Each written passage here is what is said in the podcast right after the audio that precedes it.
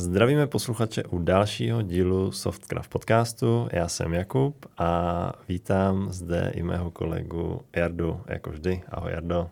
Ahoj, zdravím všechny. Tak, dnešní, dnešním tématem bude velmi kontroverzní diskuze na téma, proč pořád píšeme v Javě a JavaScriptu. Ale jenom pro posluchače, já jsem tam chtěl napsat v Javě, ale Jarda prostě řekl, že bych tam měl napsat JavaScript, protože jinak je to moc útočný. Tak. No, spíše jako, že nechci se pouštět jako do hejtu jednoho jazyka, protože bychom měli vytahovat hejt na jeden, že jo? No, to právě ti vysvětlím hnedka za chvilku, že Dobře. to nedává smysl, že prostě bychom neměli psát v Javě už, to je, to je hrozný prostě. Ani v JavaScriptu. Ne, tak samozřejmě je to tak trochu vtip, protože, nebo tak jako, Uh, uvidíme, ale uh, jde o to, ono vtip je v tom, že my oba dva v těch jazycích píšeme. Já píšu v JavaScriptu, ty píšeš v Javě. Ano. Převážně, že jo. No teď Takže, už půl na půl, no, s no, no, tak to je furt, to je furt dost, dost podobný rybníček. Já třeba používám, jasně, já používám se JavaScript, uh, TypeScript, takže, ale je to pořád vlastně vlastně skoro to stejný. A takže samozřejmě, samozřejmě uh, nechceme úplně, ne, nechceme hejtit, jako nechceme, nechceme, aby to byl hate, ale uh, já tady mám pak nějaký body, uh, které mě vedly nějakému zamyšlení nad tady tímhletím tématem, tak jsem, si, tak jsem to Jardovi nadhodil a řekl jsem, že by možná bylo fajn si o tom pobavídat. A ještě i v souvislosti s tím, že jsme se bavili o tom, že je teďka nebo už, už nějaký měsíc eh, venku Stack Overflow Survey, výsledky za rok, nebo rok 2000, edice 2023, asi to pravděpodobně bude za rok eh, zpětně, takže za rok 2022. A říkali jsme si, že bychom se o tom mohli trošku pobavit, takže já jsem, já jsem nadhodil, že možná bychom to takhle mohli spojit a uvidíme, kam se dostaneme. Tak. Nicméně, než se pustíme do, témat, do témátku, tak uh, nějaký aktualitky, Jardo, na, na to, na, na úvod? Já bych jenom udělal tady reklamu nekonferenci J-Open Space. Kdo ještě o tom neslyšel, tak je to konference pro vývojáře, ale nemusí to být o vývojářských tématech. Eh, vstupenkou je to, že si připravíte nějaký lighting talk na libovolné téma. Nejčastěji tam jsou teda technologické, ale bylo tam třeba i pečení chleba, ovládání. Něco se včelama tam bylo, myslím, to bylo zajímavé. Jo, to možná taky, jo. Takže jich je tam, těch témat tam víc, je to spíš takové neformální setkání programátorů, člověk pozná zase uh, lidi jakoby z, z jiných koutů naší republiky, protože se scházejí většinou. Většinou se to děje někde uprostřed republiky, aby to měli všichni stejně daleko. Koná se to 6. až 8. října, je to přes víkend, pátek večer, sobota, neděle, neděle odjezd.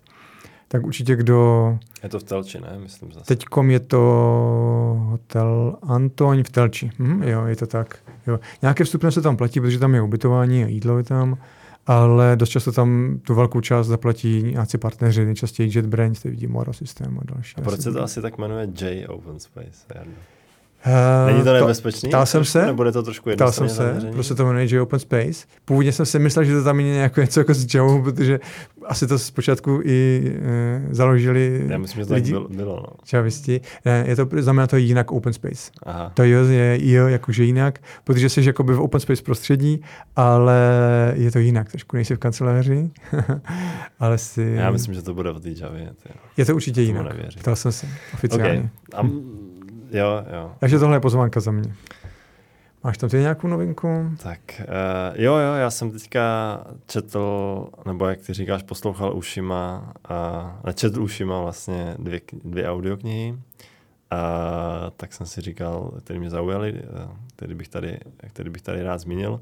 První se jmenuje Hackers and Painters od uh, Paula Grahama, což je zakladatel, myslím, Y Combinator, uh, což je známý startupový akcelerátor, velmi úspěšný.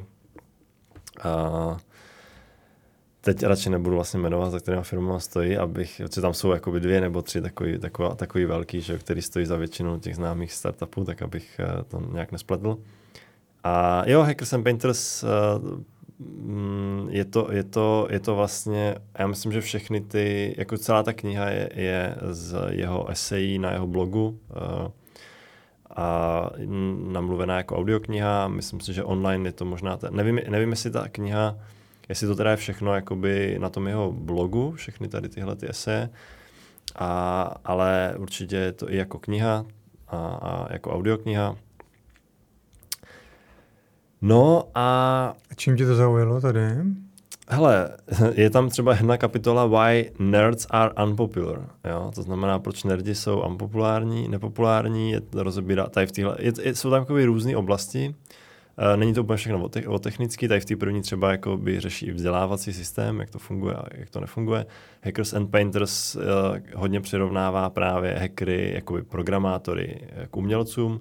Ten hacker, ten jeho význam hacker a na, na co bych teda upozornil, tak jak jsem to pochopil já, tak hacker pro něj právě neznamená někdo, kdo je jakoby ten security hacker, útočník na ty bezpečnosti těho systému, ale je to prostě někdo, je to takový ten nerd, uh, ne, je to, je to někdo, kdo si prostě, kdo, kdo, má, kdo, kdo má zálibu v těch technologiích, snaží se je pochopit, snaží se je vlastně ovládnout a zároveň ale taky, tak jak jsem to pochopil já, tak toho hackera nezmiňuje jako někdo, kdo to prostě naprasí ten kód, takzvaný hacky, že jo, v tom kódu, jak my jak známe, že jo, že často prostě uh, uh, občas, uh, občas tady ta nálepka uh, se říká v souvislosti toho, že to tam někdo nahekuje, ale on to právě takhle nevnímá, on to, pra, on, on, on tam popisuje jako, že naopak uh, je, naopak uh, jak je, jak je vlastně fajn, když se, když, to, když to řešení je, jak je, je jako elegantní. A že právě ti hackři se přesně vyžívají v tomhle tom, že když jsou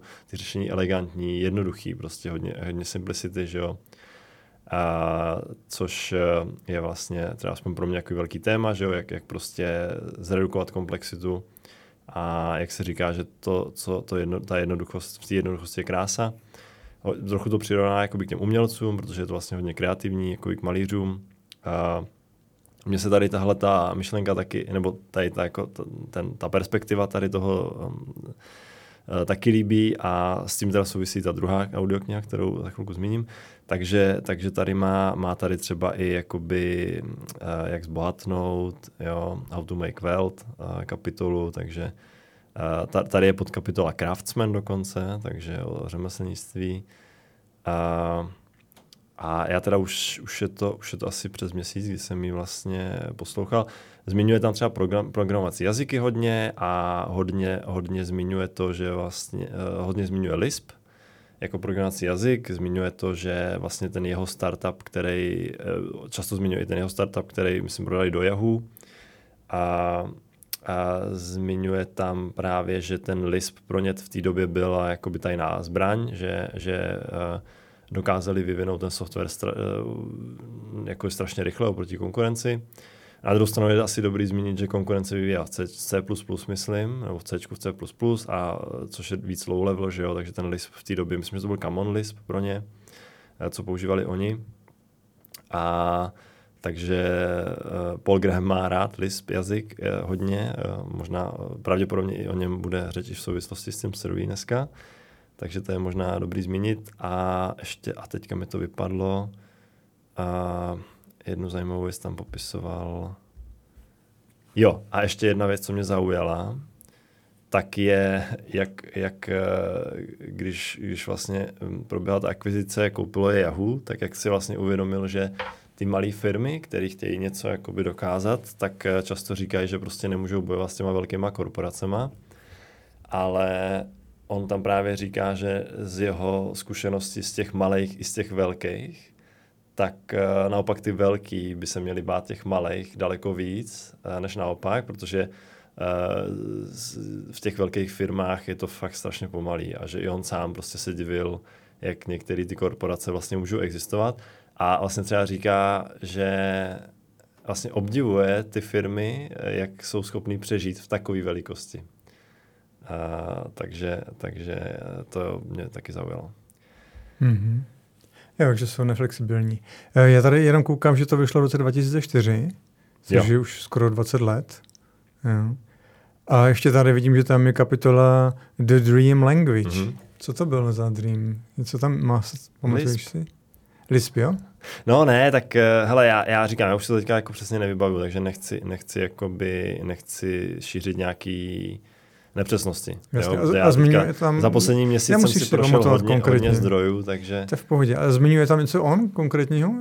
jako co myslíš V konkrétně? tom, tom Dream Language udělal tam nějaký rozsudek, že řekl, tohle je ten vysněný jazyk? Lisp, teď to jo, říkám. jo, řekl to ne, určitě. to ne, nevím, já nevím, to já nevím, to já si ne, říkám, to já si nepamatuju, jestli, jestli řekl, jo. jo, Lisp je ten jazyk, Jo, jo, ale jo. zmiňuje často Lisp, jako Jasně. že naráží na něj, takže takže dal, já jsem to pochopil tak, že pro něj ten Dream Language je, je, Jasně, takže to spíš jako tak nějaká, nějaká vypadá- odnož z kontextu, Lispu. jako to tak vypadá. Jo. Mhm. OK, dobře, to vypadá na zajímavou knihu. Jo. Tak. No a druhá kniha byla uh, od uh, Rika, uh, Ru, Rika Rubina a teďka mě vypadl název do pytle, to jsem si napsal, počkejte, já, tady mám, já to tady mám v, hnedka v Audible to, jako druhou knihu, tak se... Jo, uh, název je The Creative Act. Uh, Rick Rubin, pokud ho ještě neznáte, tak uh, je velmi populární, eh, nebo co populární, velmi úspěšný producent, možná jeden z nejúspěšnějších na, vůbec na světě. Uh, pokud znáte kapely jako, já nevím, tady Red Hot Chili Peppers, Linkin Park, Aerosmith, System of a Down, Metallica a tak dále a tak dále. Myslím, že i uh, Adele a dalších spousty, další, další velká spousta umělců uh, s ním spolupracoval, takže producent všech tady těchto těch uh, spoust. A to jsem vyjmenoval jenom pár tady, co, co tady vidím na Wikipedii. A na něm mě zaujalo, to já myslím, že je i u Lexe Friedmana s tím rozhovoru.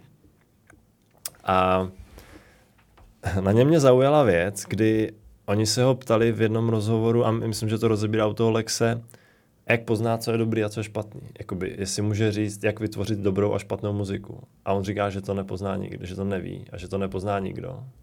A ptali se ho, jestli třeba umí hrát na hudební nástroje, tak říká jako, jako málo, jenom tak jako trošku. A, a tak jako se ho ptali, jak můžete produkovat takovou hudbu. No já si prostě, já si prostě sednu a poslouchám a vnímám, co se, co se mnou ty vibrace té hudby dělají. A prostě podle pocitu, jak to navnímám, tak uh, řeknu, jo, tady bych ubral tohle, přidal tohle a tak dál.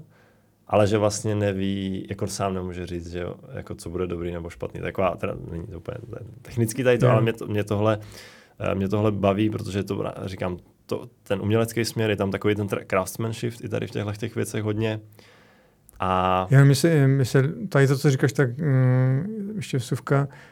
Uh, taky se když si ptali Karla Kota, proč ne, ne zpívá jenom hity. jo, A on odpověděl, že neví, který z nich to bude. Jako, jo. A on to souvisí i se soft- softwarem, nebo třeba hodně programátorů, nebo ne hodně, ale někteří se snaží třeba i vytvářet eh, něco na vlastní noze, anebo v různých startupech a nikdy nevíš, která ta myšlenka bude přesně tak. ta top, a která Facebook dopředu taky nevěděl. Nebo Přesně tak. A vlastně se vracím k tomu Paulu Grahamovi, protože on to taky tvrdil v jednom rozhovoru, vlastně jsem, jsem s ním viděl, tak uh, přesně tohle řekl taky. Jo, Hmm. že, že, a já jsem vlastně, to, co jsi teďka zmínil, jsem, na to jsem se chtěl navázat na ty technologie, na ten, na ten náš obor trošku přesně tady s tímhletím, Hmm.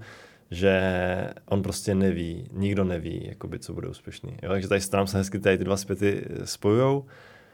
A jsou tam samozřejmě nějaký parametry třeba těch zakladatelů, jakoby těch schopnosti. E, tam třeba se dá jakoby něco odhadnout, jo, zhruba plus minus, ale že ve finále, ve finále myslím, že třeba Airbnb, že si mysleli, že to, prostě ne, že to je nesmysl prostě, jo, že to nebude fungovat Mm.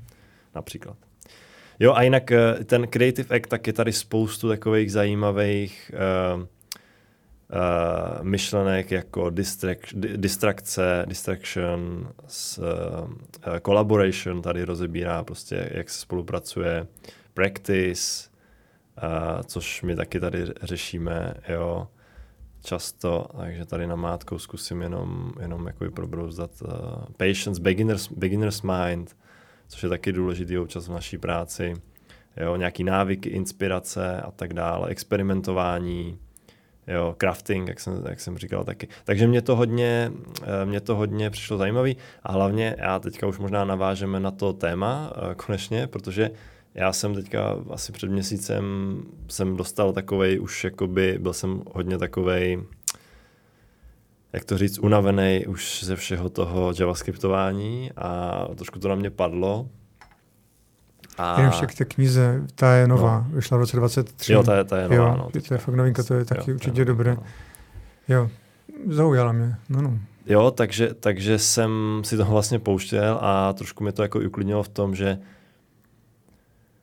uh, hodně jsem právě přemýšlel že nad, těma, nad těma jazykama a proč to dělám a co dělám, má to smysl tady vyvíjet, vyvíjet tady ten software, jo, a nemám radši dělat něco jiného a tak, takže, takže tady uh, uh, občas to tak mám, že jakoby hodně, hodně řeším to třeba na co se zaměřit, co je ta priorita, co je fakt důležitý, až to pak možná je zbytečný, takže tohle mě hezky uklidnilo v tom, že hele, tak prostě vlastně stejně nikdo neví, takže, takže tak no. No, no to je jednoduchá odpověď, ne? Dělej prostě, co tě baví. No jasně, ale tak mě baví daleko víc věcí, než jsem schopný zvládnout, Erdoviš, takže... Jasně, no, tak možná potom mezi tím zkusit najít nějakou prioritu, co tě baví o malinko víc. Jo, jo. jo. To... Protože máme nějaký omezený čas, že jo, nejde, no, nejde dělat asi Právě, všechno. To, to, v, tom, v tom je ten problém. Chápu, že máš asi potom paralýzu v tom, že chceš asi všechno, no, tak jenom možná málo to, malinko tak. to. Dobrý, uh, možná teda navážeme, zkusíme, zkusíme teda dál, jak jsem říkal.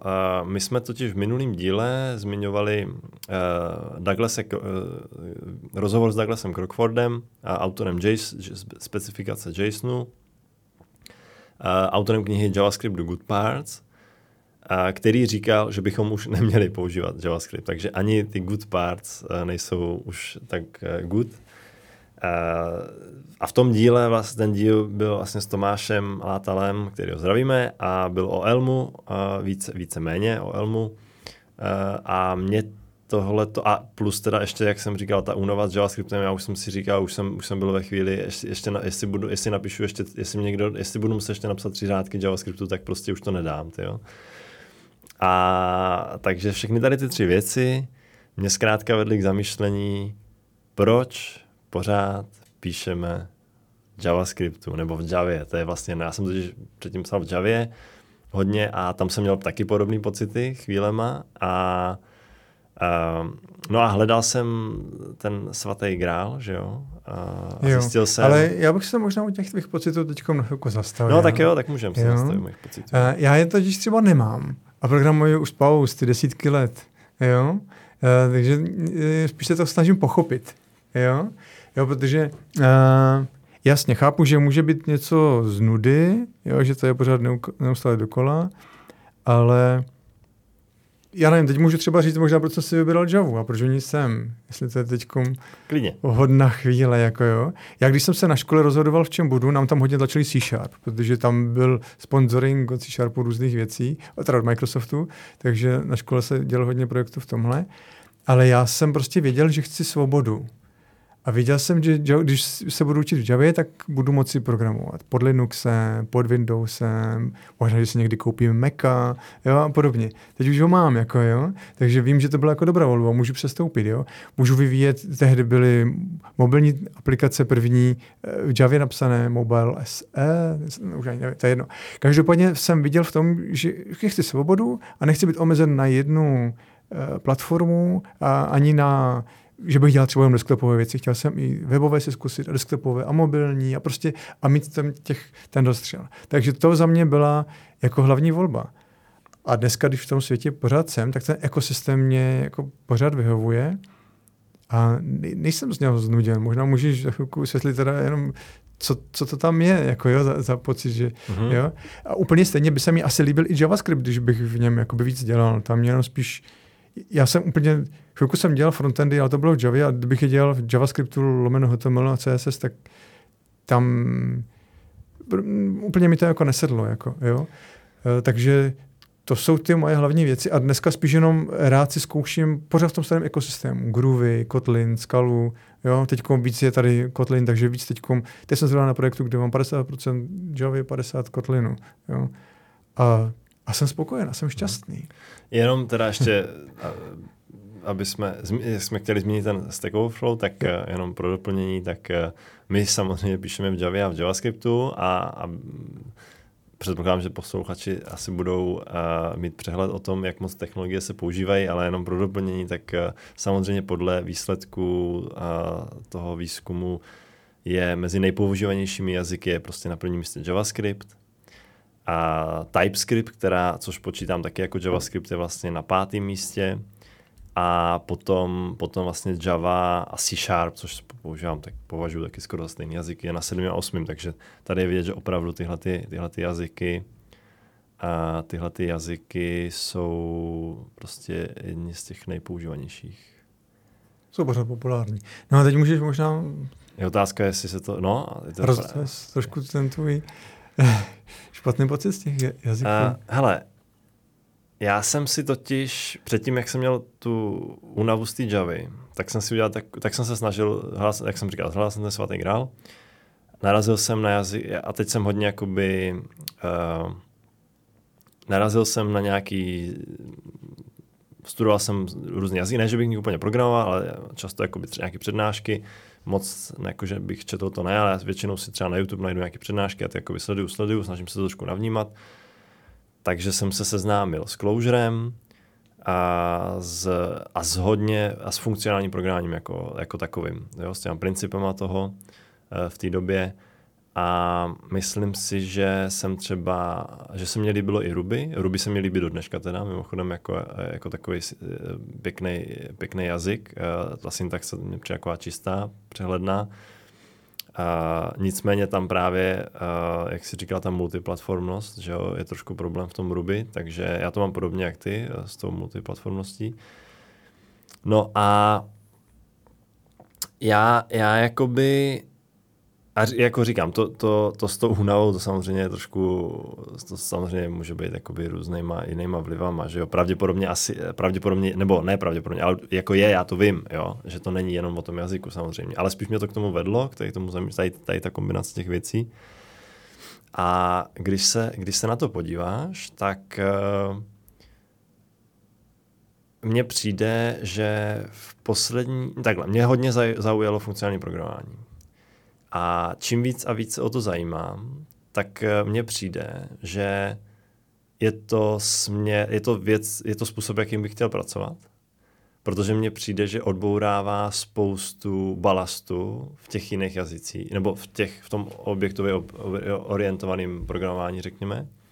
A že vlastně ty jazyky, jako je Java, C Sharp, JavaScript, tak eh, když děláš OOP, nejsou funkcionální. Jako můžeš tam použít, tomu se ještě dostaneme, jako nějakým způsobem funkce, ale ta podpora je jakoby spíš až dodatečná a, není, a je to, někdy je to oprus tím pádem, někdy to prostě není tak hezký.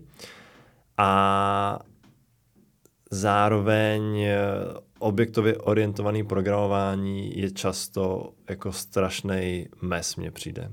A že, že vlastně, a to jsme tady párkrát zmiňovali, to, jak dneska píšeme OOP, není OOP, tak úplně, jak to bylo původně zamýšlený. Například uh, Smalltalk je jazyk, který je víc objektově orientovaný než Java. A jazyky jako Java a tady tyhle ty podobný Java, JavaScript a C Sharp, tak uh, jsou, jsou tak jako nějaký, jako tak jako napůl a Objektově orientovaný programování se dneska nepoužívá vůbec v podstatě, protože se používají, ty metody se používají jako funkce, takže ve svým podstatě je to stejně, jo, že bychom měli, uh, dám, dám příklad třeba objekt uživatel, který má objektově orientovaný program, že máš zapouzdřený jako nějaký data, že jo, a máš k tomu nějaký chování, jakoby ty metody. Ale jak dneska programujeme? No tak nemáme žádný. Buď máme data, buď máme objekt typu uživatel a máme tam ty data, ty jeho atributy, anebo máme nějaký servisy, které jsou jenom set funkcí a nemají žádný stav. Takže my v tom objektově orientovaných, v těch objektově orientovaných jazycích, eh, řekněme, tak vlastně mám pocit, že stejně programujeme tady tím způsobem. Že stejně máme nějaký data a máme nějaké metody nad těma datama. Tak jsem si říkal, že t- t- aspoň já mám tu zkušenost, jo, že takhle to často bylo a tak jsem si říkal, proč já vůbec mám nějaký ten koncept toho OOP tam, proč vlastně nepoužiju ty funkce a ten funkcionální způsob programování. Jo? Takže to mě, to mě vedlo na to funkcionální programování. A když se podíváš na ty jazyky dneska, tak právě ten trend je, že to začínají podporovat. Já teda ještě to, jsem, to tady nemám v poznámkách, ty jsem si vzpomněl, že nalinkujeme, možná už jsme taky zmiňovali přednášku od toho Riche Feldmana, kterého jsme zmiňovali minule, tak uh, on tam právě rozebírá uh, ty trendy těch funkcionálních jazyků a tak a, a zmiňuje tam vlastně to, že ta, ten, on tam popisuje ten trend přesně. Jo, že Kotlin třeba přidává víc tu podporu funkcionální. Java přidala nějaký tady, takový, a to, jak to přidala Java, je ale z mého pohledu právě hodně, hodně jako... To je přesně to, kdy ty přidáváš do toho jazyku ty věci, které chceš z toho funkcionálního světa, z těch jiných jazyků, ale ve výsledku je to prostě, si myslím, horší možná. Nebo ne horší, ale prostě ten benefit se pak strašně ztrácí, protože je strašně těžkopádný s tím pracovat. Jo.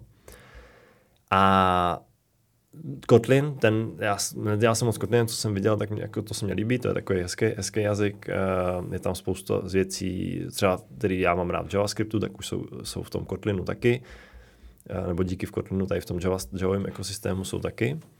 A taky je tam podpora funkcionální programování, že jo, jakoby v tom Kotlinu. Vím, že, vím, že to, myslím, zrovna i ten Richard Firman uh, zmiňuje, zmiňuje jako příklad, jo. A když si báš i na ty další jazyky, že jo, tak ta tendence, tak ta tendence uh, k tomu směřuje.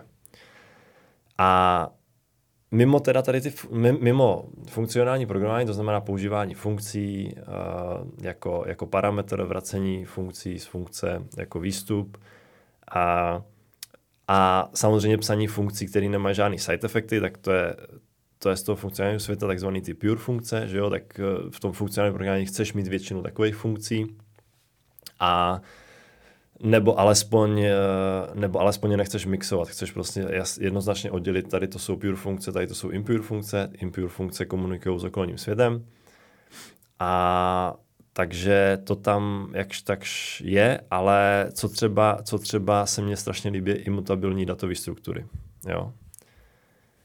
Takže funkce, funkce jako do těch jazyků, to je, to je první trend. Druhý, druhá věc imutabilních, eh, z těch funkcionálních programovacích jazyků, co se mně líbí, třeba v Clojure, a mají to jiné jazyky, tak jsou to imutabilní datové struktury. A ty, když se podíváš dneska na ten svět, tak... A... No možná můžeš říct proč? Proč se ti líbí imutabilní struktury na, na to? Uh, to, to já, no... Uh, já s tebou třeba souhlasím, hele, jo? Hele, Ze vším, co jste tím řekl, tak souhlasím, ale jenom bys to mohl trošku jenom... Jo, no, tak já do toho nechci úplně zabíhat, ale tak dobře, a, abych, jak jeden příklad třeba, teď jsem si, jak jsem měl tady právě tenhle, ten, tenhle tu, tuhle tu událost, řekněme, tak jsem si začal hrát s Closurem. Nedostal jsem, já jsem ještě hnedka jsem psal, že mě ten L mě třeba taky zaujal hodně, ale ještě jsem si říkal, že hele ne, v Game of Life, jsem, že si napíšu v tom Game of Life, ale zjistil jsem, že v Clojure jsem si Game of Life nenapsal, takže že si ji napíšu v Clojure. Můžu pak nalinkovat i to repo, kde jsem to implementoval v tom Clojure a tam se mi třeba strašně líbilo, že jsem mohl prostě použít eh, na, na nějakou datovou strukturu, který je prostě seznam prvků, tak jsem mohl použít rovná se, rovná se. Jo? Nebo i ten objekt, jakože máš Game of Life, máš XY souřadnice a já jsem nemusel říkat x rovná se x z jednoho objektu a y rovná se y, nemusel jsem porovnávat ty atributy, ale prostě jsem porovnal ty dvě objekty. Jo? Mm.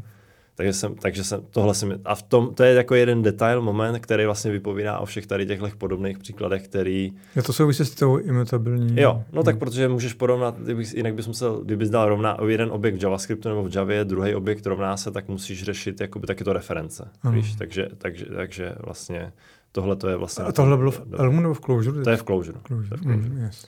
Jo, ale to je jakoby... Uh, to, to, mě trošku, to jsem možná trošku odfláknul tu, tu, tu, tu jakoby výhodu toho. Já už jsem na to totiž tak zvyklý nad tím takhle přemýšlet, takže možná, možná už si ani nepamatuju přesně ty důvody, to je takový to, když už jsi někde zabořený strašně dlouho, tak uh, si to ani nevybavíš. Jo, ale tak proč... já ti můžu dát ještě jeden důvod celkem no. užitečný.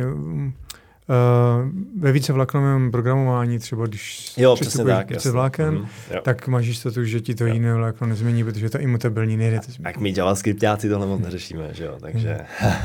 no. vlákno. každý se jde nějaký, ale jako to je třeba Ale jo, jeden z jo. velkých jakoby výhod.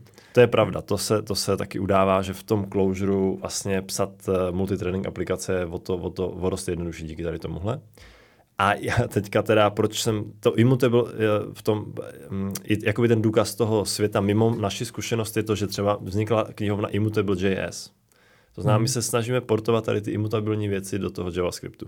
Bylo to, bylo to strašný prostě. Já když jsem to jakoby viděl, nebo tak jako ta myšlenka je fajn, ale jenom jsem to zkusil chvilku a věděl jsem, že hnedka to nechci používat, protože to Immutable.js zpracovala s nějakýma vlastníma strukturama datovými. To znamená, že já, když jsem psal objekt, jakoby JSON, jako, jako JavaScript objekt, a hodil jsem ho do Immutable.js, tak už, a vza, tak už jsem zpátky nedostal ten objekt původní, ale nějaký jiný, jako jiný typ jejich interní, který jsem pak musel transformovat zpátky na ten JavaScript. A v tu chvíli jsem si řekl, hele, to je fakt oprus, tohle nechci používat. A vlastně ten projekt, i ta komunita později, jako by nejdřív bylo velký nadšení, obrovský, jo, to je pecka, to všichni budeme používat, ale vlastně postupem času mám pocit, že ta komunita i od toho odcházela. Uh, dneska, dneska je, je už populárnější, si myslím, Immer, Immer.js, a jako knihovna, ale já jsem se na to taky díval a taky mě to přijde, jako hele, je to super, že to je, že to jsou ty pokusy, pravděpodobně to asi může být dobrý, může to dobře fungovat. A jako, nechci to jako pomluvit, jako že to je blbě, ale spíš mě to přijde, víš, jako mě fascinuje to, že my se snažíme do toho narvat něco, přitom máme jazyky, kde to je prostě by default, jo, a že to, že, že, že to tam prostě je. A, no a Elm samozřejmě, ten, ten, nebo jo, já to tady mám jako Immer, jo, to Immutable, uh, uh, Jako teď mi tady napadá jenom. Immer, že to je jako Clojure datový struktury v Clojure a Elm třeba má taky ty immutabilní datové struktury. Jo. Um, a není to spíš jako dobře, že se tyhle ty um, mainstreamové jazyky inspirují tady těmhle? Jo, to je, to je určitě dobře.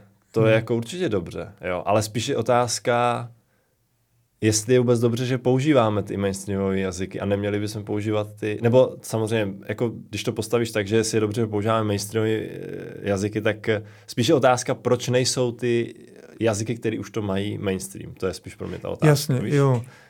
Uh, to můžeme taky jako rozvést, jo, ale spíš teďko prostě něco je mainstream a to, to už jako jen tak nezměníme a může to být um, neustále jakoby zkostnatělé, že to třeba nepřijme ty novinky, Mhm. jo, ale když tady popisuješ nějaký Immer.js a Immutable.js, že, že tady jsou jako nějaké jakoby takové um, jakoby snahy Mhm. mm-hmm. to nějak obohatit ten, ten jazyk o, o vlastní knihovny, které využívají principy, které už těch novějších vlastně jsou by default, tak jako jestli to, jestli to je možná do, do, jako dobrý směr, jo? Možná, že jenom to ještě neuchopili správně, jak říkáš, jo? ale že se objeví nějaké. No, to si nemyslím. Jakože, t- jako ano, je to dobře, že se o to snažíme, že to tam je a že se ten, že, i, že to samozřejmě je dobře, že jo.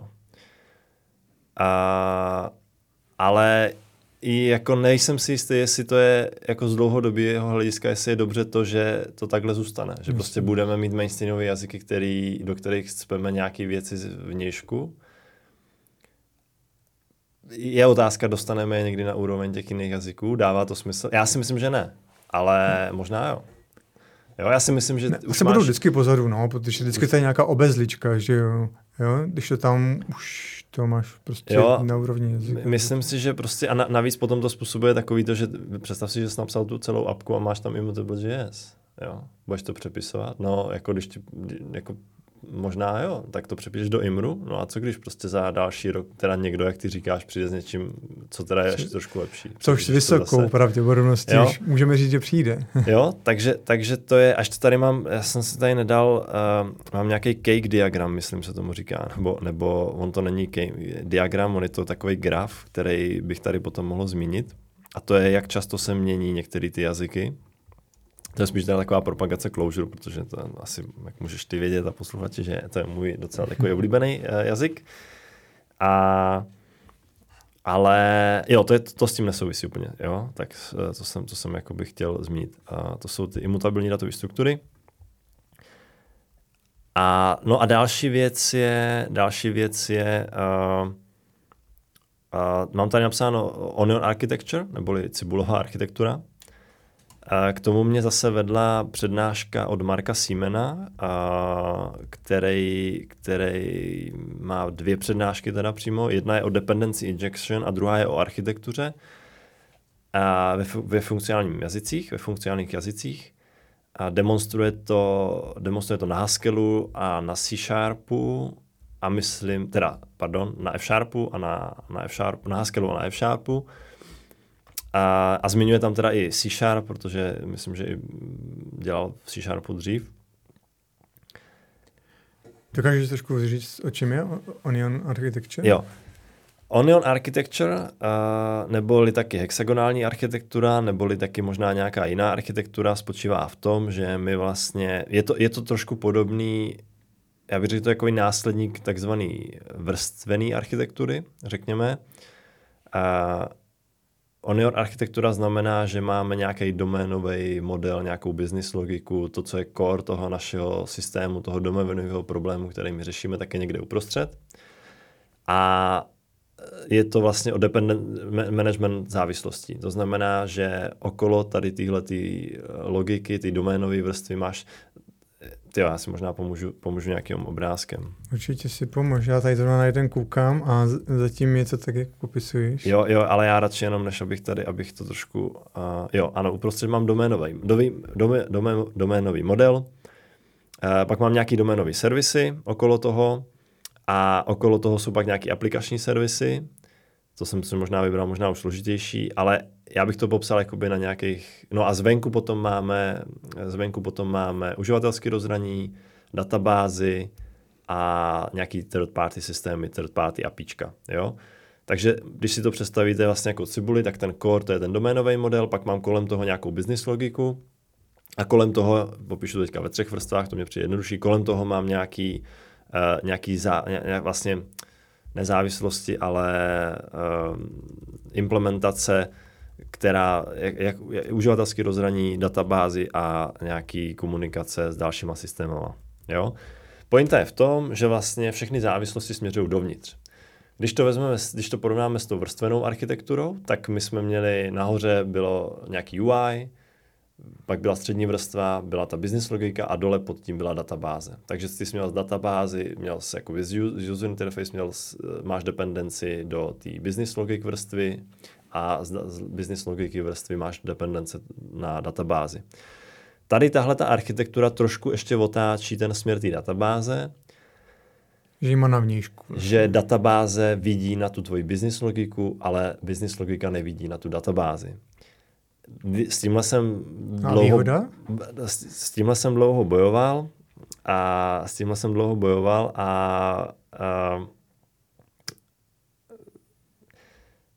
funguje, ne, nebo ta jsem, první myšlenka je, no a jak to jakoby udělám, že jo, jak prostě udělám tady tuhle, že mám dependenci, protože ty z té business logiky musíš zavolat tu databázi, že jo, ty prostě musíš ty data uložit. Yeah. Jo? Takže se to řeší přes nějaký interfejsy a takzvaný, nebo myslím, že ty, teďka, jo, ještě, ještě ty architektury se to říká to, že ports and adapters, porty a adaptery. A teďka já nevím, jestli port je, jestli tohle je adapter nebo port, nebo, nebo jestli user interface je port nebo adapter, nebo jestli tady tahle ta komunikace s tou databází je port nebo adapter, to teďka nevím. A, no, výhoda je taková, že, že ty vlastně a, si oddělíš, si oddělíš, můžeš pracovat tak, že máš oddělený uh, tu tvoji business logiku od těch jakoby implementačních detailů na vnějšku a můžeš to možná líp testovat. A co teda je jakoby výhoda hlavně v těch funkcionálních jazycích třeba v Haskellu a, a podobných, tak ty a myslím, že i v Elmu je to taky tak, tak ty vlastně, a to, to je asi implementace už tady tyhle ty architektury, jo, kdy ty můžeš uh, mít uprostřed, máš pure functions, ale ty vnější už jsou impure functions. Jo, takže ty si vlastně takhle můžeš skládat ten tvůj systém s, s pure fun- funkcí a když máš tady ty dependency, takže vlastně ta tvoje logika nevidí na ty impure funkce, tak tím pádem, protože když máš pure funkci, která vidí na, pure funkci, na impure funkci, tak tím pádem je taky impure tady ta funkce, což ty mm. jakoby nechceš. A tohle by pak mělo vést k nějaký lepší uh, uh, komponza, kom, kom, composability, nějaký lepší udržovatelnosti jo, a, a organizaci, organizaci toho kódu. Jo, možná ještě výměna technologií, ale to se až tak úplně neděje. Výměna technologií hmm. možná taky. Ale hele, jakoby mě, mě třeba, já, já nejsem úplně jakoby pedantický v tom, rozhodně. Jakoby já, já to beru jako takovou inspiraci a zamýšlení se, když třeba nějaký, nějaký softwary nebo i knihovny stavím, tak se nad tímhle přemýšlím, protože pro mě třeba ta vrstvaná architektura je relativně good enough. Jo? Já jakoby neřeším to, že moje business logika nemůže vidět na databázi, ale třeba teďka píšu aplikaci backendou a tam, tam si s tím trošku hraju, že právě bych to chtěl takhle udělat. Jo, že bych prostě měl ty dependence přesně, přesně směrovaný uh, tak, jak to popisuje tady ta uh, Onion architektura. Jo, jo, to je určitě pěkný, pěkný jo. No a pro, proč je to, to se, a teď jsem vlastně zároveň i vysvětlil to, proč je to zajímavý z pohledu třeba těch funkcionálních jazyků, že jo, protože přesně ty funkcionální jazyky tě nutí do toho, že ty uh, takzvané IO operace, uh, ty máš vlastně na vnějšku toho systému, a máš je odtržený od té logiky. Takže by default třeba ten Haskell uh, tady tuhle tu architekturu uh, splňuje. Takže to je jakoby jedna z našich takových prvků, jo, která mě vede na, tady na tohle zamyšlení. Uh, ještě tady mám teda bod uh, jednoduchá syntaxe a to je, přijde, přijde mi, a to to už je taky otázka, jako přijde mi, že ty jazyky, uh, jazyky jako Java, JavaScript, prostě ta syntaxe je docela složitá, docela heavy. Já když to třeba se porovnám trošku s tím Closurem, což je jazyk Lisp, typu Lisp, a mně se strašně líbí ta, ta myšlenka ty jednoduché syntaxe, jo. Uh, většinou, jako víceméně dalo by se to zjednodušit tak, že všechno je nějaká funkce, která bere parametry, jo, a něco vrací. A if else je v podstatě takhle implementovaný. To znamená, že nemusím se učit jakoby různý typy zápisů různých jakoby těch konstruktů v tom jazyku. Což mě přijde zajímavý v tom, a teď se zase můžeme dostat do toho, uh, do toho Stack Overflow výzkumu, kde třeba jeden z těch jazyků, který jakoby se derou uh, na povrch v té popularitě, těch moderních jazyků, tak je Rust. Teďka tady nenapočítám, kolikáte je, typuju, tak v první dvacítce bude, asi si myslím, 5, 6, 7, 8, 9, 10, 11, 12, 13, 14, 14. místě je Rust v popularitě. A jen tak mimochodem na 15. místě je Kotlin, takže tam, tam je to taky fajn, že tam to trošku roste, ale pořád teda bych si ten Kotlin představoval, že bude trošku výš. No. Uh, a jazyk Rust je totiž uh, zmíněný často i v kategorii, teď jsme teda měli kategorii uh, technologie Most Popular Technologies, programovací jazyky a teďka jsme v kategorii Admired Desired, což jsou, jak to říct, vytoužené a obdivo, obdivované a vytoužené možná, nebo to, mm-hmm. vytoužené asi, jo, obdivované a vytoužené technologie. A Rust se pravidelně tady v té kategorii, a když se podívám tenhle rok, tak se umístil na prvním místě. To znamená, že Rust, uh, Rust je vlastně takový adept na to stát se mainstream jazykem. A teďka můžeme říct, že je na prvním místě v tom Admired, uh, 84%. A to znamená, že, to znamená, že 84% lidí, kteří s ním pracovalo, tak by s ním chtělo pracovat i v příštím, příštím roce. U Takže toho, mu hrozí, no, že se stane mainstreamem. Hrozí mu, že se stane mainstreamem. Ale takhle, a Rust, Rust, je, Rust je určitě super jazyk. A určitě posunuje některé věci hodně dopředu. No, tak řekni proč. Ale co mě, no tak performance, uh, jo, je to, je to vlastně skoro srovnatelný s C. Nemáš garbage kolektor, ale nemusíš jakoby řešit svoji zprávu paměti, nemusíš, ne, je, je tam, tyjo, jestli, eh, jestli bych řekl, že je automatická, nejsem, nejsem moc na ty kompilátory a tady na tyhle ty, eh, na tuhle tu tématiku, žád, nejsem žádný profík rozhodně. Ale... Tak jenom řekni ze svého pohledu, proč tebe třeba zaujal. No, jako no říkám, tak to je ta performance, performance hmm. protože nemáš, je to, je to hodně low level, je to systém, je takzvaný systém level language, uh, systémový jazyk, a který je teda srovnatelný s tím C, C++. Já si třeba myslím, že hodně oblíbený je díky tomu, že hodně lidí z C++ a z C na ně přechází. Jo? A u toho to admire znamená, že jsi ho použil a budeš chtít použít znovu. To znamená, že samozřejmě spoustu lidí ho ani nepoužilo, že jo? ale věřím tomu, že když eh, spoustu C, je to cílený na ty Cčkaře, takže spoustu těch Cčkařů, když ho použije, tak asi pravděpodobně ho budou chtít použít znovu, protože je to přesně vlastně ta jejich kategorie. A... Takže bych mohl říct jednou raz, vždycky rast, jo? jo, jo, jednou raz, vždycky rast. Um, je, je zajímavý, není funkcionální, teda podporuje samozřejmě funkcionální programování, jak jsem zmiňoval, jako spoustu jiných jazyků. Uh, je, je staticky typovaný, uh, což je taky taky zajímavý trend, protože staticky typované jazyky jsou taky populární a popula- populárnější, což Clojure třeba není. A co bychom krastu ještě řekli? No, je, je takový víc high level prostě, jo, nebo proti třeba tomu C, C++, uh, nemusíš řešit tu zprávu paměti, a, ale není tam garbage, garbage collector, je tam takzvaný systém jakoby půjčování referencí. A, ale co mě třeba na tom jazyku, jako co mě děsí, protože mně přijde, že se začíná jakoby používat všude možně a trošku mě děsí to, ta syntaxe, jo. jo. Mně totiž přijde, že to je strašně heavy syntaxe. A že ten jazyk jako takový, vzhledem tady k tomu, jak jsem říkal, to počování těch referencí, to není úplně jednoduchý koncept, jo, na pochopení. A ten jazyk jako takový mně přijde, já jsem se s ním trochu hrál, taky nic velkého jsem v tom nenapsal, jo, ale co jsem třeba tak slyšel a co jsem zkoušel, tak eh, jako není to úplně jednoduchý jazyk. Ta učící se křivka je fakt velká.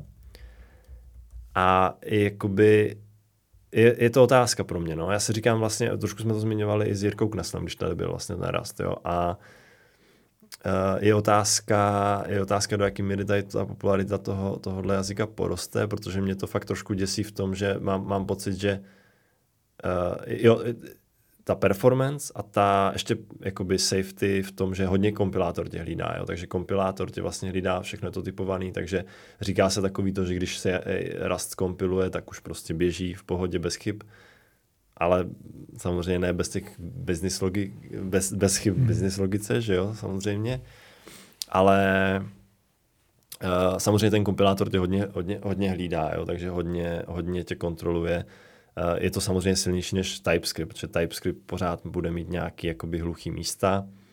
A ale ta syntaxe, no, tam mně přijde teda i ta složitost toho jazyka. Jo, mně přijde, že hodně lidí, co tím argumentuje, jak je to rychlý, jak je to paměťově bezpečný, já to beru, to je fajn, je to super, ale jako ten trend mně přijde, že trošku jako jde zase zpátky od těch high level jednoduchých jazyků, tady v tomhle případě. Takže nevím, no, těžko říct. Mm-hmm. Ale Cčkaři a C++ říkají, že se to zamilují, jo, asi. No, asi jo, no. Možná i javisti, jo. Jo. Já bych musel vidět jakoby motivaci. Zatím z toho, co jsi řekl, tak Java má taky. No, není tak rychlá rozhodně. A není, není, nemá takovou úsporu paměti. Jako jo, je, je ne, to, neznám porovnání, neviděl jsem. No, je to jo. úplně někde jiný. Jo, ale mm, nemáme s tím potíž s rychlostí, třeba na aktuálním jo. projektu, jo, ani s pamětí, takže tohle by nebyl důvod k přechodu. Jo. Neřeknu, hele, je to pomalé, už nic neuděláme, jo. Jakože, software, jakože algoritmy už nedostačují, musíme přejít na rast, že ten by to vyřešil. Jo. Tak v takové situaci třeba nejsme. Jo, takže... Já myslím, že spoustu, spoustu lidí v takové situaci není. Jo. Yes.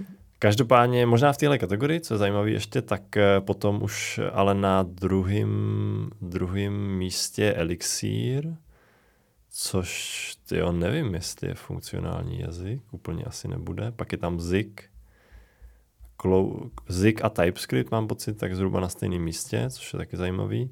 Ale třeba Clojure, můj oblíbený, je hodně admired, a, takže spoustu lidí, co pracovalo s Clojurem, by v něm chtělo pracovat dál.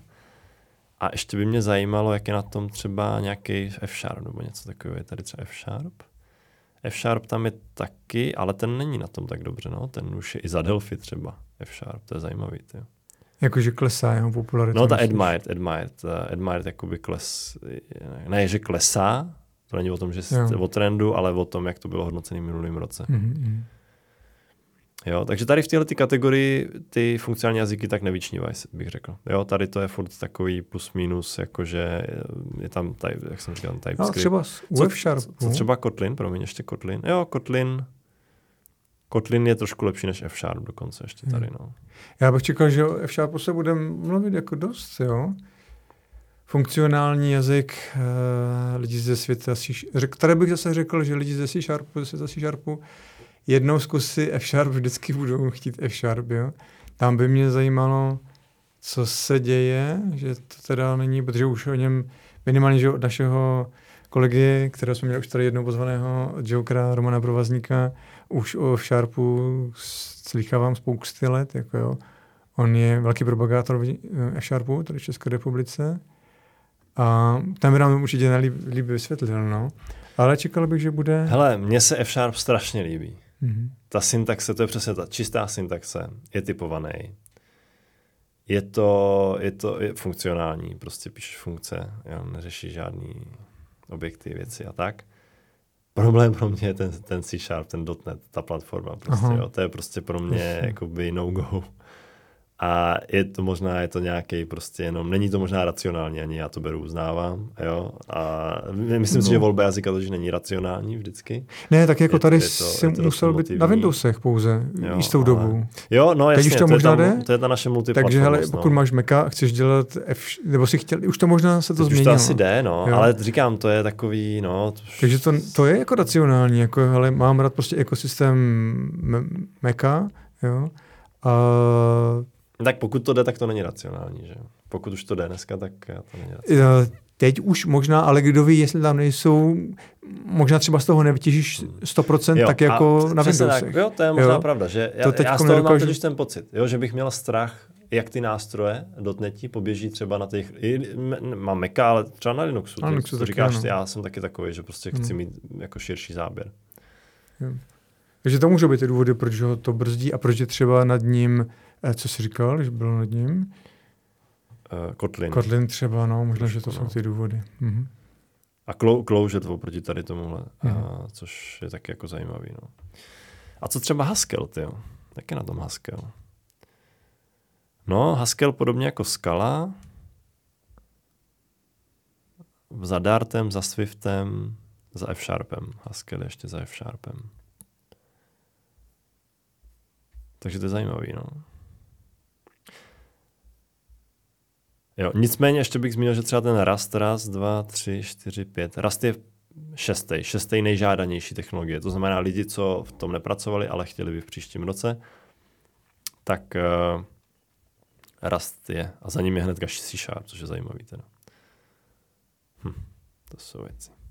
Hm.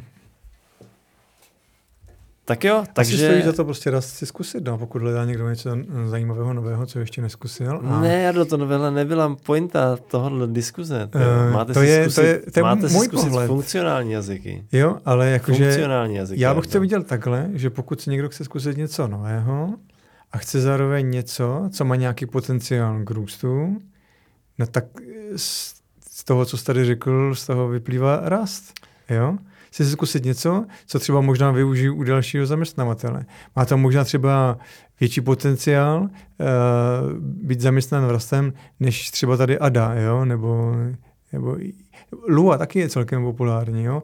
ale ten rast jako vypadá zajímavě. Jo, si ho zkusit. A eventuálně potom možná podat žádost na zaměstnání, že chci pracovat v Rastu. Nebo hledat možná projekty rastové. Jo. No, tak Jardo, a teďka teda hezky jsi nahrál na, tu, na, tu, na takový to rozuzlení, jakoby, jo. Když Mhm. vlastně, jo, to je přesně to, co mě zajímá, jakoby, jo. Ty se podíváš na ty čísla a takhle to doporučíš těm lidem. Ale To neměli bychom se spíš snažit o to identifikovat ty lepší jazyky, ne v popularitě, ale v té schopnosti vytvářet lepší software. No, tady by byla možná na místě trošku jiná otázka. Záleží na tom jazyku, aby, aby dělal lepší software a možná otázka by byla ještě jinak postavená, jako co znamená lepší software. Jo? No tak dívej, ty, fun- tak jsem tady popsal, funkcionální jazyky mají nějaký benefity, který se snaží tady tyhle ty mainstreamové nahradit, ale prostě mám pocit, že to furt není ono, jo? že to prostě takhle nefunguje. Takže teď je otázka, jako, co s tím, no, jestli, já nevím, je, je to totiž takový zvláštní, jo? že my se snažíme tady tyhle ty tady tyhle ty věci se snažíme jakoby nadspat do těch, main, do těch mainstreamových a říkáme si, že na tom nezáleží. Co mně přijde prostě zvláštní. Jo? Pokud by na těch věcech nezáleželo, tak proč je tam cpeme? Jo. jo. Kdo říká, že na tom nezáleží? No ty, to, no ty jsi ptal, jakoby, jako... no tak počkej, tak ty jsi říkal, že záleží na tom jazyku a já ti ano. říkám, že záleží. Ano, já se ptám, jestli... Protože... Počkej, ty myslíš, jako, že... Ne, tak já si myslím, že chceš říct, že na tom nezáleží. Já jsem položil otázku jenom, jo? No. Teď se můžu samozřejmě pokusit sformulovat odpověď, jo? Uh, a ještě možná jako pro otázku, tady jsem si napsal na začátku, si zmínil svatý grál, tak mě by zajímalo, co ve tvém případě znamená ten svatý grál. Tam se mhm. snažím spíš dopracovat, jo? Protože uh, když teda uh, bych já to nějak komentoval, tak uh, za mě na jazyku nezáleží, mm-hmm. ale záleží mi na těch principech určitě, co říkáš. Okay. Jo? A já můžu, takhle, jak se říká, prasit můžeš v kterémkoliv jazyce. Jo? To je důležité zmínit, že ať je jazyk jakkoliv uh, vymazlený a možná už bychom mu dali označení svatý grál, tak jako když budu chtít, tak ti napíšu takovou prasárnu, že, že... No jasně. To je, to takže, to, okay, takže to, to je jedna věc. Jo? Je to spíš o tom, a to je naše filozofie o tom clean code, o tom spíš nějakých best practices, jako jo, dodržovat. A já třeba, když píšu v té Javě, tak já jsem taky přičuchnul mnohem víc jakoby k těm funkcionálním hmm. principům než k objektovým, i když jsem v objektově orientovaném jazyce. A začal jsem takhle psát, aniž bych ještě věděl, že už píšu funkcionálně. Jako, když jsem se snažil psát funkce, které dělají jednu věc, jo, žádné side efekty a podobně. To mě vždycky jako na, na tom vadilo. Jo. A později jsem zjistil, že, z toho, že vlastně píšu funkcionálně. Uh, ty můžeš mít immutabilitu a všechny ty věci, co jsme tady zmiňovali, můžeš mít i v té Javě. Jako jo. Jenom to musíš ty sám dodržovat. Jo? A ty můžeš lehce tak. sklouznout, já to dopovím, no. ty můžeš lehce sklouznout k tomu, že tam někde utečeš a, jo, a máš k tomu větší effort, musíš k tomu napsat více věcí, jo. Java je navíc strašně ukecená, takže fakt opravdu toho musíš napsat víc. Radši, když už takhle bych chtěl k tomu víc prahnout k tomu funkcionálnímu, tak sáhnu po tom Kotlinu, který je jako by default uh, jakože neměný, že to nemůžeš ty objekty měnit, jo, že je immutable, jo. A, a vysloveně kolekce tam máš třeba, že pokud je chceš mutable, tak si musíš vybrat, že chceš mutable list a podobně. A set a, tak, a podobně. Jo. Což, což je jako jedna jako výhoda toho. Jo. Takže uh, máme na tady ty principy. Když se budou v tom kodu dodržovat, tak budu mít, budu mít ty věci, které tam chceme mít, o kterých se tady zmínil na začátku. Jakoby, to jsou vlastnosti toho svatého grálu jazyka. Jo? A samozřejmě mnohem lepší je vsáhnout po tom jazyku, který už to má. A já si to tam nemusím připravovat. Nebo nemusím no. si přitahovat nějakou knihovnu, když by bylo třeba v JavaScriptu, tak nějaký immutable JS bych nemusel dotahovat, už bych ho tam rovnou měl. Jasně, jo, jo, jo, to je lepší. Jako, jo. Ale dokážu to i v tom jazyce. Jako, jo. Jo, jo. Když tak k tomu no, komentář. Ty, ty, jsi hezky, ty jsi totiž hezky řekl to, že právě uh, já vím to, že já si pamatuju naše diskuzi, kdy ty mě vysvětloval, jak ty můžeš udělat klonovat objekty v Javě a jak můžou být tím pádem imutabilní. Já už se nepamatuju, ale se... spíš více mi to líbilo v Kotlinu, že tam může ne, přímo tečka to, kopy nebo něco takového.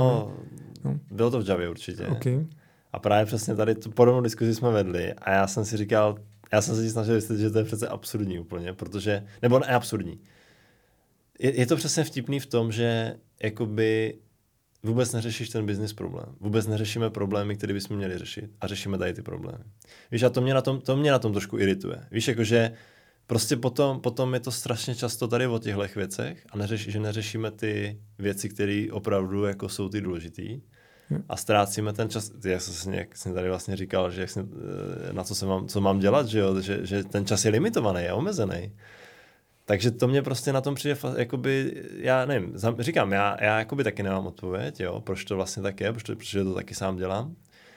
Ale, nebo možná mám nějakou odpověď, ale uh, je to, je to takový zamyšlení. No. A možná proto jsem to chtěl natočit tady tenhle díl, aby jsme vedli zamyšlení i posluchače, aby nám třeba dali feedback, co si o tom myslí, protože pro mě, já, jak, jakoby ano, na první, v první řadě úplně zase tak nezáleží na tom jazyku, ale jakoby říkám si, aby jsme se dál, jak se posunou dál prostě. Jo, jak se posunou dál tady z těchto těch věcí, kde furt jakoby řešíme přesně tady tyhle ty problémy, a, a, takže montujeme do těch jazyků sami něco, nebo že montuje někdo jiný do těch jazyků sami něco a přemýšlím nad tím, jestli bychom neměli skočit, udělat ten krok k těm jiným uh, věcem. A potom, myslím si, že jo, ale spíš je ta druhá otázka, jakoby jak to udělat. Mm-hmm. Jo? Já jsem si napsal teď definici svatého grálu. No. jak jste říkal, můžu to přečíst? Jako jenom? Jo se snažím sformulovat, co mi tady říkáš, a dává to smysl, jako jo. Tak za mě jako jazyk, jakoby, který by se dal jako svatý grál, je takový, který mě odstíní od nějakých řešení technických detailů. Jo. Bude rovnou fungovat jak jste řekl, správně tak, jak má. Jo. Když to vezmu hodně obecně teď, ať už správně znamená cokoliv. Jo, může do budoucna zase být něco dalšího. Jo. A já jako programátor se můžu více soustředit, nebo hlavně to, za co jsem placený a to, že přináším nějakou business hodnotu. Jo. Tomu se chci věnovat. Já se nechci věnovat tomu, že mi to tam padá, protože jiné vlákno mi do toho sahá, jo? nebo že já nevím, nebo že to je pomalé, nebo že já podobně. Chci, aby to běželo svížně, správně, tak, jak má, jo? očekávám, že když si tam dám rovnitka k sobě, tak se mi to fakt porovná a ne, že se mi porovná jenom reference, to já řešit nechci, jo, tak dále, tak dále. Chci, chci prostě fakt se soustředit Jo? Sformuloval jsem to, jo? jo takhle, jo. takhle bych, ano, tohle bych se taky přál, ano. jo, jo. Takhle vidím aspoň já teď taky jako svatý grál mezi jazyky. No, jo. tak si A teďkom, teďkom si můžeme říct, ano, OK, to tam asi je, já s tím teda nemám zkušenost takovou, tam je jako, no a může být jako by druhá otázka, jak do toho skočit, no, jako, no. Já bych se třeba zeptal tebe přímo, jakoby. Uh, proč píšeš pořád v Javě? To je uh, ten ekosystém okolo. Mm-hmm. Jo? Myslí... Já znám, jo, já si vezmu, já musím říct, že teď jsem nastoupil na projekt, kde jsem prostě, já nevím, za tři dny už jsem mohl prostě mm, slušně kontribuovat a přidávat jako věci. Jo, já jsem si jenom seznámil s Codebase a veškerý ten ekosystém okolo, jako je nástroj, buildování, já nevím, všechno prostě okolo, co s tím souvisí, tak to je mi tak blízké, že tam se s tím seznamovat nemusím. Pokud se používají nějaké standardy, tak do toho vstoupím, potřebuji se seznámit s Codebase a jo, běžně i na předchozím projektu, kde jsem byl, tak to bylo před rokem, tak uh, za týden jsem měl první pull request. Jo? Na jiných projektech, kde to bylo složitější, jsem za 14 dní teprve rozchodil prostředí třeba. Jo? Byli, to, bylo, to bylo v tom jiném jazyku? Nebo? Um, pořád jsme v Javě a nebo v Kotlinu, jo. Teď pořád se bavím o těch, jo. Že okay. všechny tyhle moje zkušenosti. Jo. A myslíš, že teda ten ekosystém chybí v těch jiných jazycích? Um, to nevím, jo. Um, Jedna z věcí potom je samozřejmě s poptávkou na pracovním trhu, Teď jsem si třeba, já jsem teď měsíc za půl v zaměstnání, takže jsem okay. si teď tím prošel. To je dobrá a když jsem procházel jakoby inzeráty, takže jo, na mě vypadává hodně prostě Java lomeno Kotlin a fakt už jako i tak na půl, jo. Já jsem víc projektů, kde jsem fakt mohl, mi říkali, budete dělat trošku něco v tom a něco v tom, jo. Mm. A teď to tak máme, protože to je jedna teď ty důvody, proč. Nicméně, já, určitě i ty ostatní jsou jakoby dobré, jakože tam ten ekosystém bude taky jako nějak jako vyřešen, mm-hmm. jo. Nemyslím si, že by to možná, možná k tomu zaměstnání. To samozřejmě je velká otázka, často třeba tady v té closure komunitě nebo i v té ML komunitě, vím, že jsem na to taky narazil, s Tomášem jsme to probírali, řeší se hiring, že jo. Jak nabrat lidi a když v tom děláš, tak jak sehnat tu práci. Dost často ale slychám z těch firm, že vlastně je hodně lidí, co by to chtěli dělat ten jazyk, ale málo firm, který to dělají, takže vlastně najdou ty místečka a tím pádem vlastně ty firmy můžou takhle nalákat. A zároveň myslím si, že když si vybereš jeden, některých tady z těch jazyků, který jsme jmenovali, tak v tom práci najdeš. Třeba F-Sharp tady dělá v Clojure, že jo, v Česku. Eh, v Clojure.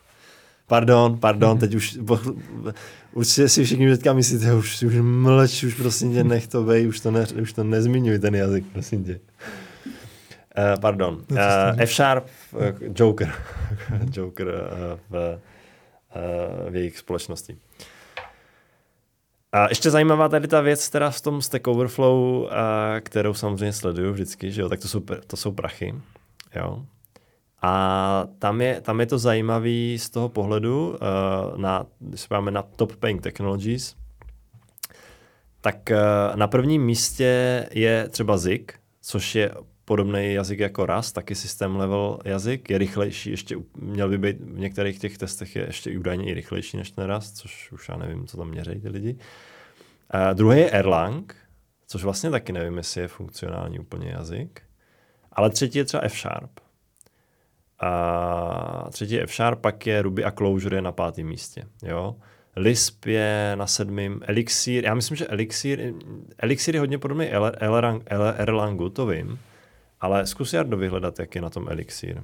Jako jaký to je typ jazyka? Uh, Elixir, jo. Jo, functional, functional, functional language. Mm-hmm. Jo, tak to je super, tak to je zajímavý, no. Tak jo, tak to je, a jestli L, L, L, R, lang je podle mě taky funkcionální, ale jo, Practical Functional Programming for Parallel World je i Erlang, takže vlastně, když se podíváme tady na tohle, a to, tím pádem se dostáváme k zpátky k té Admired, tam myslím ten Elixir taky byl na druhém místě snad. Za, za tím rastem, takže Skala vlastně je tady hnedka další, ta, ta taky podporuje. To je takový rádoby funkcionální jazyk, ale, ale u té skaly vím, že dřív byl hodně problém, že ta syntaxe, tam je problém, tam mám problém třeba s tou syntaxí, jo, že ta syntaxe je hodně heavy, hodně věcí, co jsem tak slyšel, že se píše trošku jako různým způsobem. Ale takže tím jsem chtěl Kolem skaly, jenom když jsi teda no. zmínil, tady se dotýkáme různých jazyků, jo. Eh, tak kolení byl velký hype určitou dobu. Jo. Já jsem taky nějakou dobu uvažoval, že se jí budu víc věnovat, jo, protože jsem si říkal nějakou alternativu k Javě taky jsem to měl, a no. být v tom ekosystému. Nakonec v té době u mě zvítězilo Groovy a Grails, pak jsem byl dokonce i na projektu, kde jsme to používali, pak už jsem se firmě odešel, že to byl ten důvod, proč jsem toho nebyl. Jo ale teď už jako celkem se oni jako dost mlčí. Jako jo, jo. Někde se uchytila, už... možná v akademickém světě nějak, jo, nevím. No, jako jo. vím, že třeba i zajímavý kryptoprojekty používají skalu. Skalu, jo. Mhm, jo, jo, jo. jo, jo, jo. No, ale já jenom musím říct, že mě to nahradil právě ten Kotlin. Jo, jo najít no, ne, tu rozhodně, alternativu. Rozhodně, jo, jo. Jo, jo, ten se víc jo. prosadil a měla velkou šanci to být možná i třeba skale. Jako, jo. Nevím, co se stalo. Jako, jo. Já myslím, že to by tady ty důvody, které jsem popsal. Ale mm. každopádně, jenom tady ještě ty, ty topping, jo? My jsme to, my jsme mm-hmm. to už trošku, jsme se o tom bavili lehce, dovedali jsme se, co to vlastně znamená, že jo? Protože jsou tam třeba ty americké platy a tak. Jedna z těch věcí, samozřejmě asi jako se to dá interpretovat různými způsoby, jedna, jedna z těch věcí je, že ty, a vím, že Clojure byl minulý rok první a před minulý rok byl, myslím, F-Sharp první a tím jako nechci propagovat jako jazyky, ale chci, já v tom vidím trošku ten trend, že ty funkcionální jazyky jsou líp placený. Což může znamenat to, například, že je tam, je tam prostě ochota do těch lidí investovat a vy, když budete mít o to zájem, tak eh, je vidět, že ta poptávka potom je, jo? protože to je docela dobře placený. Druhý způsob, jakým se to dá interpretovat, je ten, jakým já si to interpretuju, tak je, že možná ti zkušenější lidi jsou obecně líp placení. A jak jsme se bavili v tomhle případě třeba na těch jazycích, kterých nezáleží, že jo? protože Eh, když je dobrý vývář eh, v nějakém jazyce, tak ten transfer je jednoduchý a je pravděpodobně schopný psát dobře i v jiném jazyce za pár dní a týdnů, měsíců v případě rastu. a, jo, takže vlastně ty zkušení, a teď je otázka, jako ty zkušení, jako možná by se to dalo implementovat, že ty zkušenější lidi vybírají ty jiné jazyky. Že už si prošli přesně tady těma Javama, JavaScriptama a že v jistou chvíli vlastně a jsou schopni si vyhodnotit to, že ta investice, do toho se to naučit, je, je, stojí za to, protože ty benefity tam jsou. Možná v tom hraje i roli to, že když jsem junior, tak nemám třeba takovou confidence v tom, že si tu práci najdu někde, že jo? Takže radši půjdu po těch mainstreamových. A takže takhle já to, takhle, takhle si myslím, že by, takhle já si to jako interpret, nebo jako takhle já se na to dívám, jako jak, jak by se to mohlo dát interpretovat. Samozřejmě je to nějaká statistika, jo, dá se to nafejkovat, tady ty data do jisté míry. Nikdo neví. Ne, ale jako takový radar to toho... Přijde, tohle mě přijde zajímavý. No. Úspěšnostní jazyka by to mohlo být. Jako jo, nebo... Tak.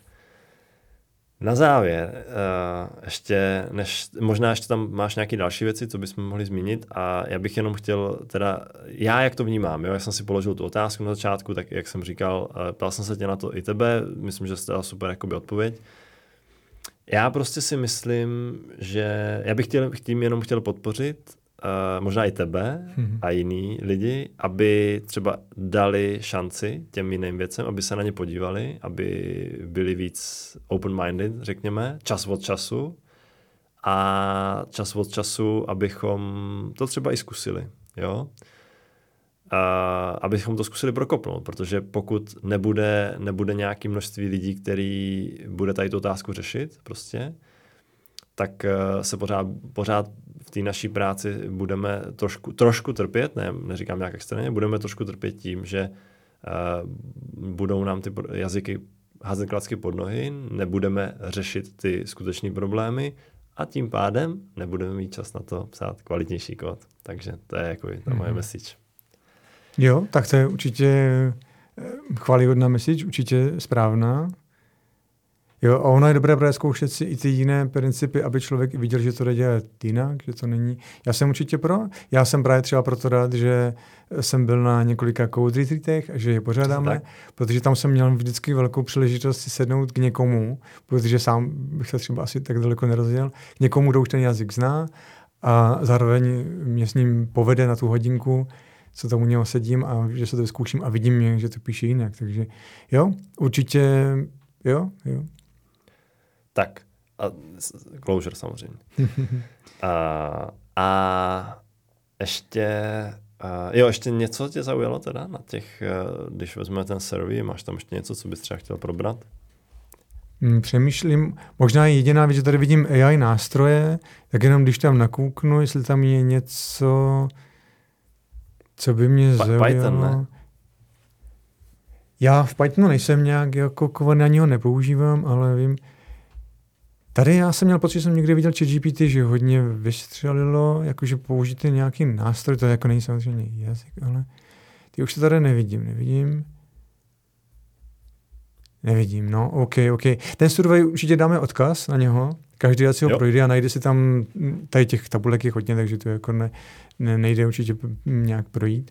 A ať si tam najdou, co je zaujme, Uh, je to, myslím, že primárně děláno na Američany, že jo, takže nevím, třeba v Evropě může zase ty výsledky by byly trošku jiné, takže je to potřeba brát s rezervou. Jo, je to tam možnost to odfiltrovat i podle zemí, tady vidím. Výzkum je, výzkum je celosvětový samozřejmě, ale myslím, že je tady právě někde nějaká ta demografie, nebo jak se tomu říká, tak uh, můžeme jenom zmínit, že samozřejmě převážně United States uh, 21%, pak je tam Německo 8%, Indie 6,5%, a pak to klesá Velká Británie ještě 6% a pak už je to pod 5% všechno. Já už jsem to našel. Použijte nástroje AI Search Tools, je prostě ChatGPT na 83%, hned pod ním je Bing, který má 20, takže tam je velký skok, že to je jako yeah. mezi programátory fakt hodně oblíbené. Je tam, tři, je tam třeba i Wolfram Alpha, což bych nečekal. Já jsem ho nebral jako AI nástroj, ale spíš jako statistický takový, jo. ale asi do toho patří. No. Tak a ještě, ještě teda jedna věc, co mě zaujala. Jedna věc, co mě zaujala, pardon, teď to tady musím najít, je to ve, eh, ve vzdělávání, tak eh, je tady sekce Learning How to Code a já jsem si teda tady, mě zaujala totiž kategorie, eh, nebo kategorie, jakoby odpověď, jenom možná trošku ještě uvedu, jaký jsou tady možnosti, je tady online resources, jedna možnost, other online resources, to znamená video, videa, blogy, fora. Pak jsou online courses, to znamená specifický, specificky kurzy, ale online.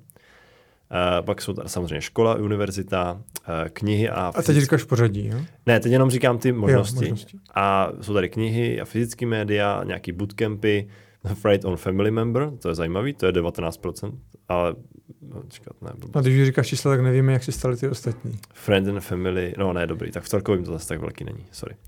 Tak a pak je tady, uh, jo, kolegové a hekatony, OK. No a mě tady zaujalo, že tady je to on the job training, tak já když se bojám na všechny respondenty, tak on the job training je, a ty to tady není. Jo, je to tady. A raz, dva, tři, čtyři, pět. Na pátém místě 46%, což je docela dost. No, jako ty procenta tady, ono to není, je, je to kolem těch 50, prvních pět, první čtyři, eh, od druhého až po pátý místo, pardon.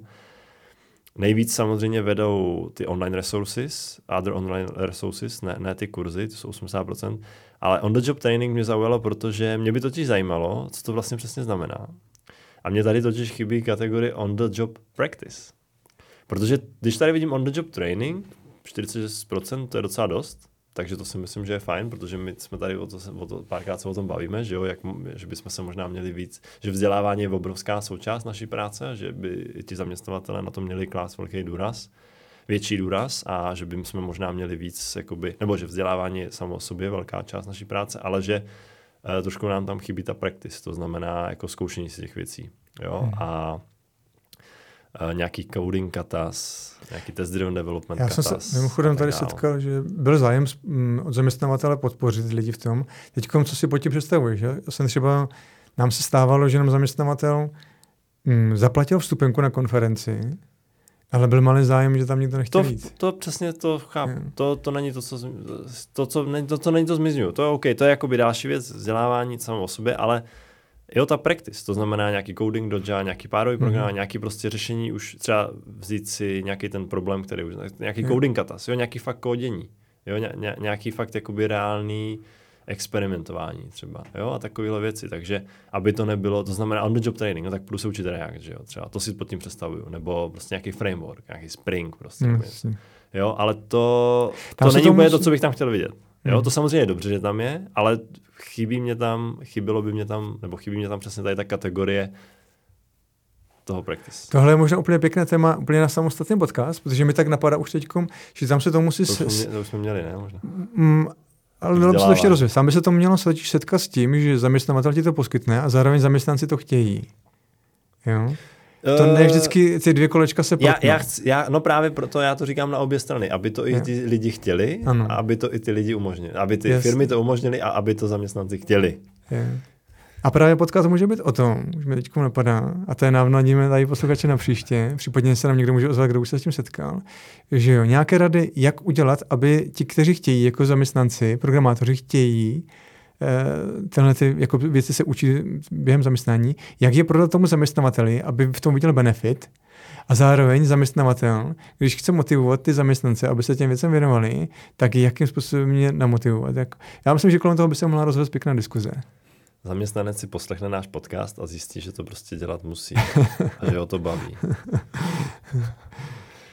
Jo, dobře, uvidíme, co z toho vznikne. Jo, kdyby někdo o tom měl s tím zkušenost, tak ať nám ozve na, na Twitter, který můžeme zmínit, Softcraft Dev, no. zavináč Softcraft Dev dohromady. A nebo hello, zavináč Softcraft Dev, e-mail. Nebo nám můžete někdo napsat. Ano. Napsat e-mail, vlastně, vidíš to. E-mail, ty to nepro... to je zajímavý, to vlastně, vlastně jsem zapomněl, že funguje ještě e-mail. Tak jo, já myslím, že jsme na závěr, že jsme se dostali na závěr dnešního dílu, takže děkujeme za poslech a mějte se hezky, uživejte si léto a zase příště naslyšenou. Ahoj. Takhle, taky čau.